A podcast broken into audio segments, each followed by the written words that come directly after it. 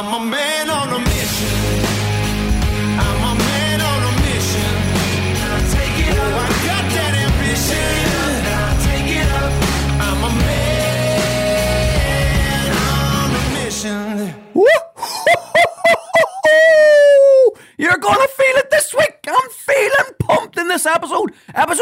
25 of the Speed Mentor podcast. Get your full body harness on, your steel toe cap boots, and your hard hat too for this episode because I'm going to motherfucking smother you in so much secret sauce in this episode that you'll need to be prepared. In fact, bring a friggin' snorkel with you too because I might just drown you in all this friggin' sauce. And do you know why? Do you know why I'm feeling so good? Because I'm just off the back of the greatest showman extravaganza, the networking and charity event of the year here in Belfast, and I'm feeling absolutely fantastic. You know, you need to get some of this type of stuff in your life. So you do, folks. You really do. We've just actually issued 200 new Wallrus passports for everyone who attended the Greatest Showman event. All the attendees met our strict residency criteria of facing your fears. In this case, the fears were singing and dancing in fancy dress with complete strangers, sober, before you go networking. Now, that's a pretty high fucking bar for any budding Walrusians. And if you think it's easy, come and join us next week and we'll see the colour of your money. So I just wanted to jump onto this episode and share my learnings from the event and help you on your own journey to become that successful person who's inside you, but you're afraid to release out into the world. So I'm going to take you through some stages of the process of how things um, happened and unfolded and were organised and executed for the Greatest Showman extravaganza and see what you can learn from them. So, stage, stage one. Now, when I say stage one, this sounds like something like a Tour de France or something like that. And it certainly felt like a hill climb or two for me um, and trying to actually get this event on. Um, this is probably why so many people don't get the success they would like and are actually capable of inside if they would just let themselves have it. Now, the reason is that um, people often think, look, that because they're doing good stuff for other people or because they're doing good stuff for charity or for the benefit of others, that for some reason it should be easy.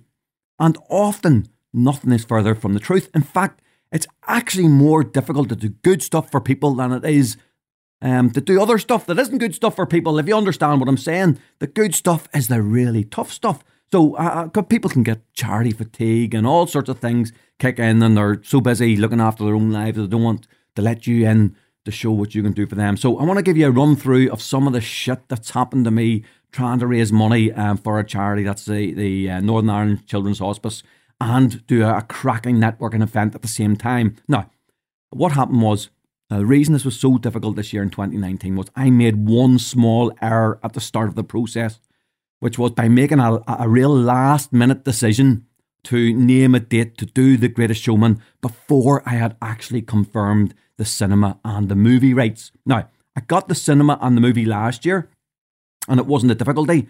And I wish I could tell you the, de- full details of what happened over a six week period this year after I announced the date of the Greatest Showman Network and Charity Extravaganza, but I'm far too polite and would never talk out of school. Um, uh, about what's happened because it would implicate some other people. But to say that I had hurdles put in my way to prevent this event from ever happening would be the understatement of the freaking year. Now, we were firstly, we refused the rights to the sing along version. Now, remember, I've been uh, honest up front and I've said I actually named the date before I sought the rights out. Um, uh, so we were refused the rights to the sing along version of the movie. And it took me several weeks, in fact, a month to resolve that. And we were then, after resolving that, we were then turned away by the cinema that we wanted to use. And then to top it all off, having got another cinema at the very last minute, um, the movie was being played, and the first song actually came up without any subtitles. And trust me, trust me, you need the subtitles to get everyone up singing and dancing. And that's why I fought so hard to get the sing along version of the movie. And when the first song came up without the subtitles, I thought to myself, mm hmm, there's something wrong here. Then I thought, look, Gavan, maybe just the first song doesn't have subtitles on it. And everybody sat on their hands for this first song. As I said, now remember, I spent a month, over a month, trying to get the sing along version of this movie because I knew how critical it was to make the singing and the dance a success. So for the entirety of that opening song of The Greatest Show. And if you remember the opening song, it's called The Greatest Show. It's a real up tempo song, perfect for dancing. It gets everybody in the mood. But we all sat there, including myself, because I think I was a wee bit stunned, if I'm honest. But no one got up and danced. And I sat there motionless, a wee bit like a rabbit in the headlights, incapable, in fact, of moving. Now, the second song um, in the in the movie is called A Million Dreams. Ah, and I was shitting it about the subtitles. I was crying inside for my mummy to come and comfort me whenever that song came up and there weren't subtitles on it either. Remember, all I was trying to do was to host an event for charity and give some people a good time. Surely I deserved a break. But when that second song didn't have subtitles either, I totally and utterly buckled, and I'm not afraid to say that. I was totally distraught, crestfallen. Um, I, I just could see that there was going to be no dancing, there was going to be no singing, and that we were going to sit there for the rest of that entire movie, an hour and 45 minutes, on our hands, watching the movie, and then I was going to have some explaining to do. So what I did was I scurried over to the gangway. I was trying to get speaking to the guys who were running the movie, and by the way, uh, with a packed house, actually, 200 people there. Uh, but I scurried over to the gangway at the side of the cinema to see what had gone wrong, and my worst fears were confirmed. It was the non sing along. It was the standard movie version of the movie, and there was a couple of minutes just talking about whether there was anything that could be done, and it was decided that there was nothing that could be done. Now it's hard to explain, but I was broken. I was fucking broken I had failed.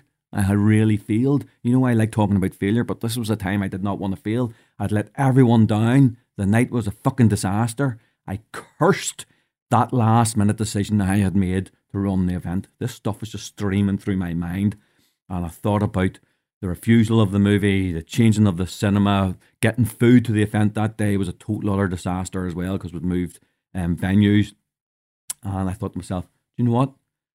I thought it was going to be a lot easier to host this event this year than it had been the previous year because having to get people acclimatized to this event. Now, the man who tells everyone else to never give up, that's me. I'm the man who tells everyone else to never give up, but I had given up inside. The man, I am the man who tells everyone else that no one owes you anything, but I felt that someone should have owed me something and should have stopped these fucking disasters from happening. I wasn't listening to my own advice. I was the man who was meant to be the leader of 200 people who turned up, but I was a loser. I had failed them. And as all of those negative thoughts just started streaming through my mind, uh, because I say I'd been under a lot of pressure, something happened just in a split second. Something just happened. I shed a tear and felt sorry for myself. But then I remembered I remembered what I say at the end of every fucking episode. It's your choice. That's what I tell you lot. It's your fucking choice. And in that second, as I shed a wee tear, as I cried out for my fucking mummy, I said to myself, It's your choice, Gavan. And what happened next? What happened next? Well, I could fold like a fucking deck chair on the promenade of Blackpool in a, in a fucking storm. Or I could fight the fuck back. I could fight back and I decided to dig even deeper, deeper than I had ever dug before, through the exhaustion, through the heartache and the disappointment, and to honour all of those connected with Northern Ireland Children's Hospice.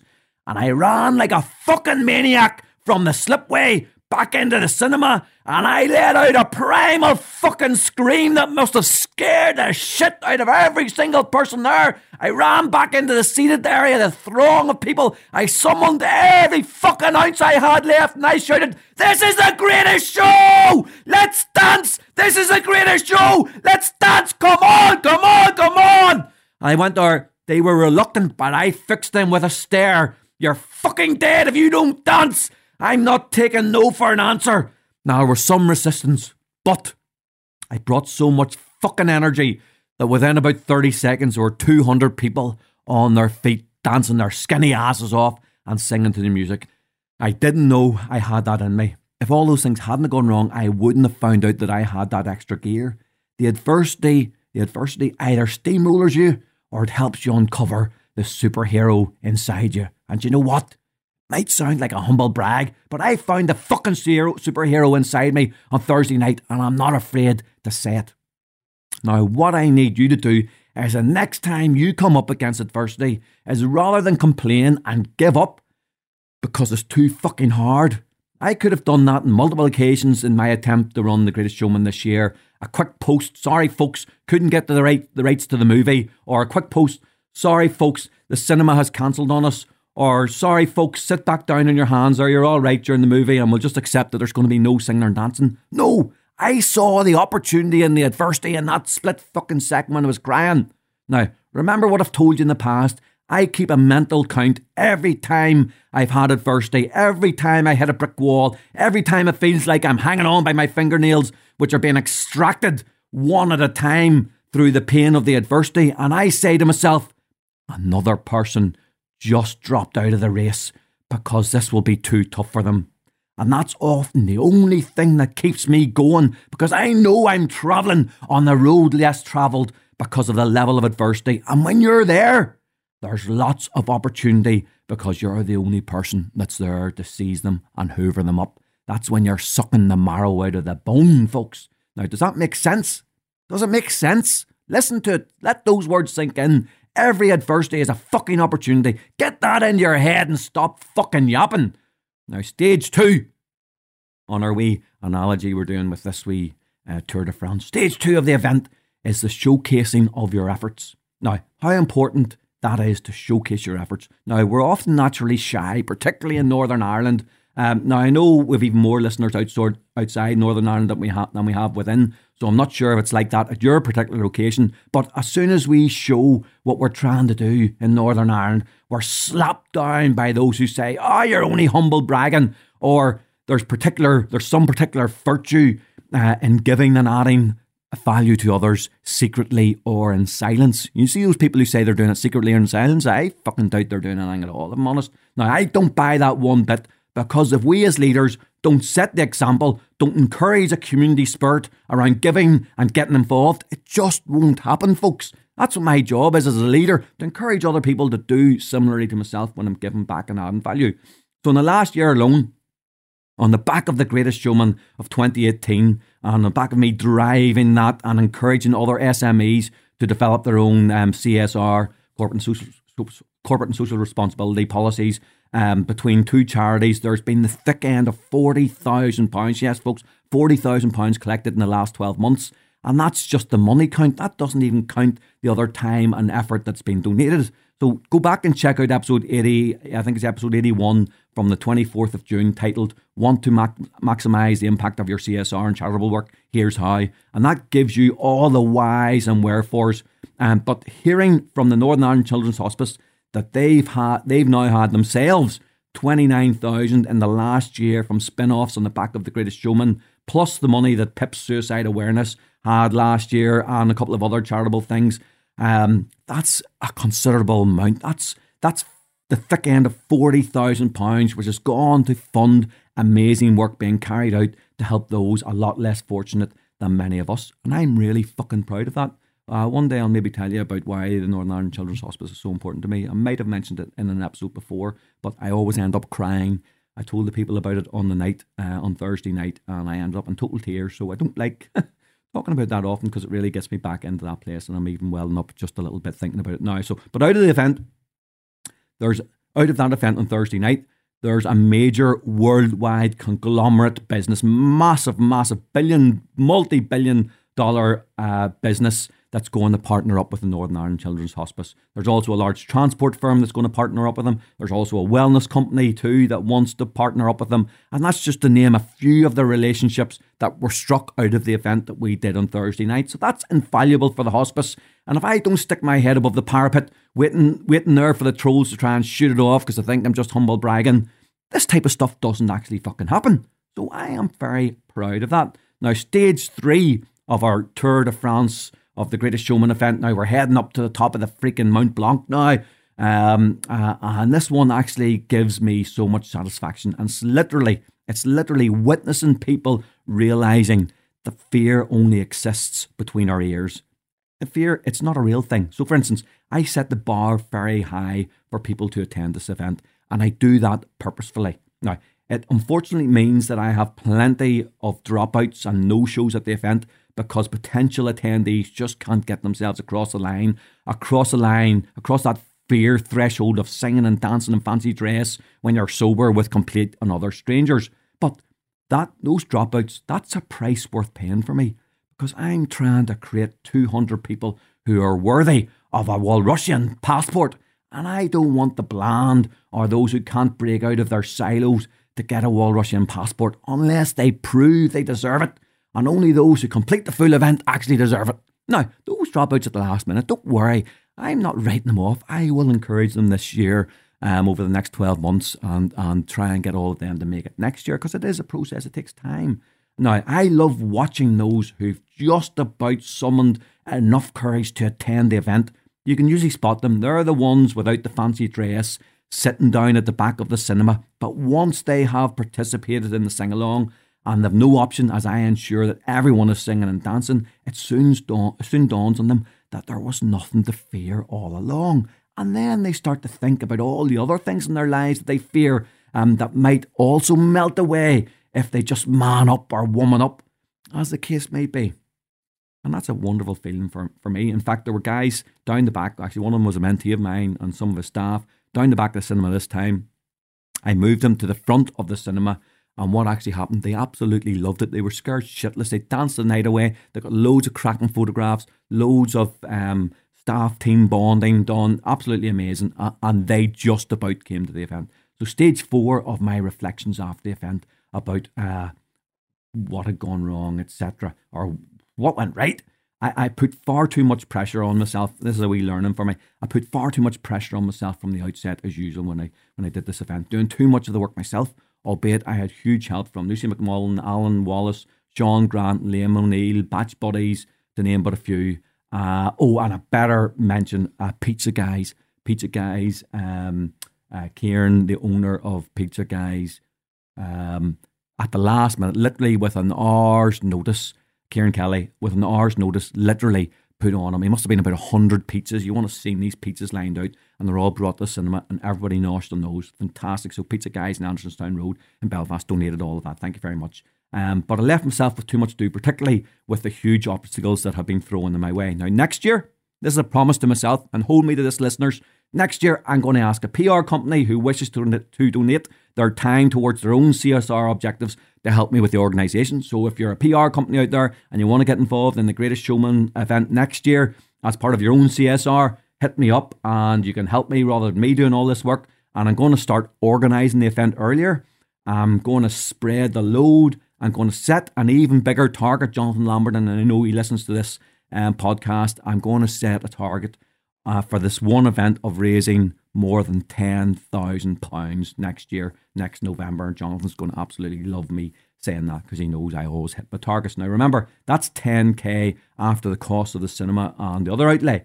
Um, so that's a big amount. And uh, that would be one other thing I say, that would be a third year of doing this event, um, of singing along to stuff. So I'd love it this is what this is my wee idea, all the wee idea. I want you to help me with this. So I don't think we can do the Greatest Showman again, third time. We've done it twice. It was absolutely fantastic.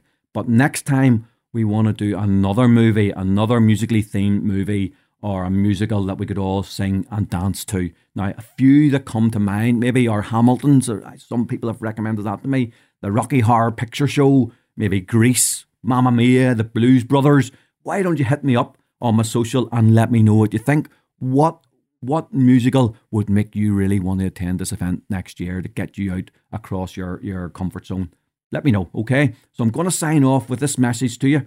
And it really hit home when I was actually watching, um, it was a night after The Greatest Showman on Friday night, watching Bohemian Rhapsody, the story of the life of Freddie Mercury.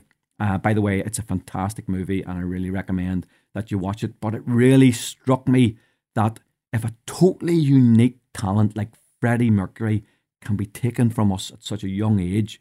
And a person who impacted the lives of so many people, who created so much beautiful music. And, and the film actually culminates on that Live Aid concert um, that he did back in 1985 along with other bands.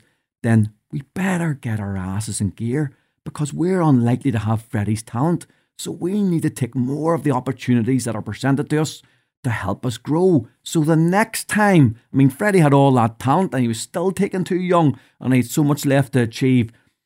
But we don't have that sort of talent. So the next time some crazy likes me, crazy likes, crazy likes me, crazy like me, ask you to go to some crazy event like the greatest showman that sounds really outside your comfort zone and the type of event that no sane person would turn up, turn up to, that's probably exactly the event you need to go to. If it scares you, that's a sign that you gotta do it. And you could be a proud holder of a passport to Wallrus Island, just like the 200 who received them on Thursday night. But of course, whether you do or not, it's your own fucking choice.